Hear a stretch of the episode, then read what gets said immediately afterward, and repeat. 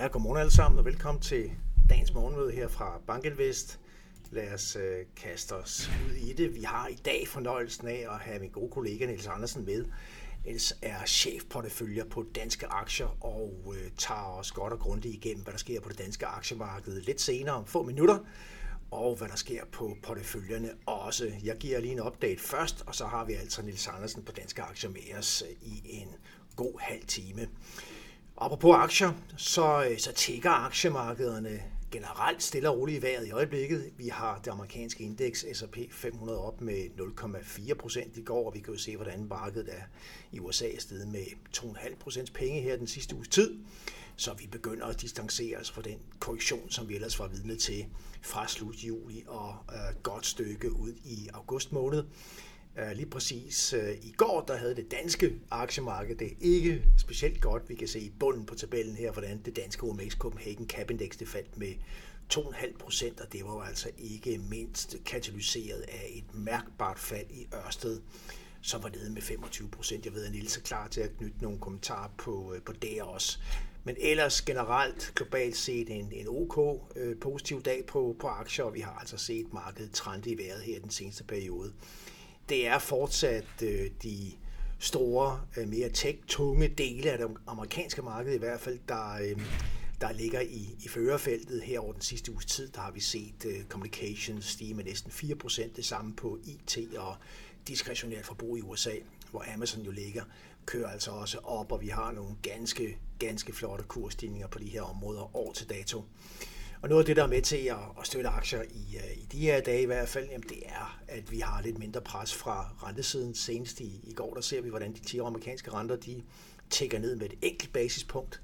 Men vi har også set en bevægelse ned her fra en top i sidste uge på 4,36% ned til senest 4,11%. Så vi er jo altså faldet omkring en kvart procent på den 10-årige amerikanske rente, hvis vi kigger i hvert fald intradag på den bevægelse. Og det forhold, at vi begynder at distancere os fra toppen af det interval, som vi ellers har set, det er jo ganske komfortskabende. Og det hænger også sammen med et gryende billede af et amerikansk arbejdsmarked, der begynder at vise et knap så stærkt niveau. Lige præcis i dag, der får vi jobless claims. I går der fik vi ADP payrolls, der også viste et fald i beskæftigelsen i det seneste måned.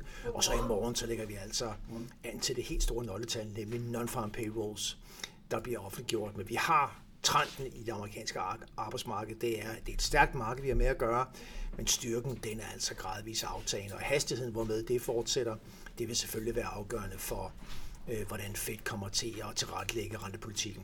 Her til morgen, apropos makro, der har vi fået offentliggjort friske PMI-tal ud af Kina fra det er de officielle PMI, som vi kalder det. Det er fra det nationale statistiske kontor i Kina, der offentliggør de her tal. Vi har også i morgen den private leverandør, Kaixin, der kommer med PMI-tal fra industrien. Og det vi ser i de her tal, vi har fået fra NBS, er altså små positive tendenser på en kinesisk industri, der ellers jo altså har været godt presset i en længere periode og i øvrigt udsat for meget, meget volatile bevægelser, som vi kan se det i figuren her, op og ned. Og det handler i den grad om coronapolitikken, nedlukninger og genoplukninger igen. Men senest der har vi altså set, at sådan noget som output-indekset, altså selve indekset for den faktiske produktion, det er faktisk tækket pænt i vejret til nu 51,9. Tydeligt ekspansivt territorium, og vi kan også se, hvordan ordrekomponenten her begynder at tække lidt op. Vi har lige snedet os hen over 50. Så noget kunne altså tyde på, at vi begynder at se en stabilisering i det bredere perspektiv inden for den kinesiske industri, der ellers har været udsat for nogle store dønninger. En egentlig mærkbar opgang i Kinas industri har vi stadigvæk til gode. Den mindre gode nyhed, det er, at vi ser, hvordan at aktiviteten i services stadigvæk ekspanderer i Kina, men ikke nær så kraftigt, som vi så det i starten af 2023, som en konsekvens af genåbningspolitikken hen over årsskiftet. Der var virkelig boom på, det har der været i foråret, men indikatoren her, senest på 51, er altså faldende og vidner om en afmattende tendens i den ekspansion, vi ellers ser inden for industrien. Så altså ordnet billede af Kina, det er, at der er bestemt stadigvæk udfordringer, der er gule lamper, der lyser på økonomien, og der er behov for, at myndighederne træder yderligere på en speeder for at stimulere væksten på forskellige måder og stabilisere situationen inden for ejendomsmarkedet, ikke mindst. Her til morgen, der ligger vi stabilt på de amerikanske aktiefutures, 0,1 op på DAX, Shanghai er altså ned igen 0,6%, Vi har ellers også set lidt mere positive tendenser på Kina-aktierne i den seneste periode. Vi har en stabil 10-årig amerikansk rente, og så får vi nogle rigtig interessante nøgletal i dag, nemlig både inflationen ud af euroområdet, CPI-estimatet fra august, det bliver virkelig et vigtigt nøgletal, og også de amerikanske PCE-tal, som bliver interessante. Og så altså i morgen, der har vi non-farm payrolls, jobrapporten ud af USA, og ISM-indekset for den amerikanske industri. Lad os se, om vi ser noget tilsvarende i den amerikanske industri. Styrkede tegn på en stabilisering i en ellers pænt hårdt presset industri.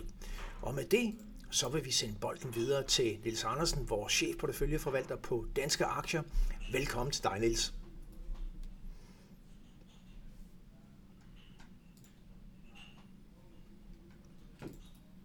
Det kører.